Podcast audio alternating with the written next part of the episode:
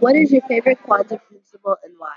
My favorite Kwanzaa principle is Nia. Oh, really? Because it means the purpose of life. It means purpose. And I think that everybody has a purpose in life. And we made a hashtag that said, um, Nia means the purpose of mind. And I just think it's nice to have a purpose.